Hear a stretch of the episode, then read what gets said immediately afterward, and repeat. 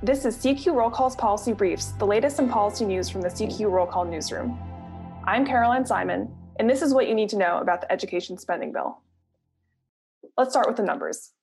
The bill gives federal education programs $73.5 billion in funding, which is 785 million more than last year and 7 billion more than what the Trump administration asked for.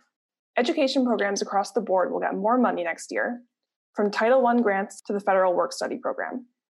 Then there's some policy changes that lawmakers wrapped into the final bill.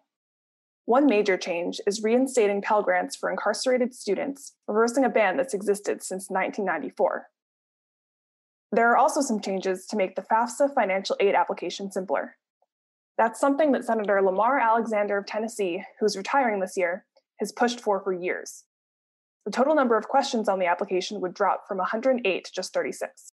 Finally, the bill would forgive more than a billion dollars in loans made to historically black colleges and universities.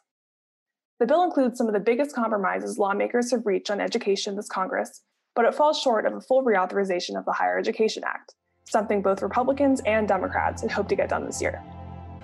I'm Caroline Simon with CQ Roll Call.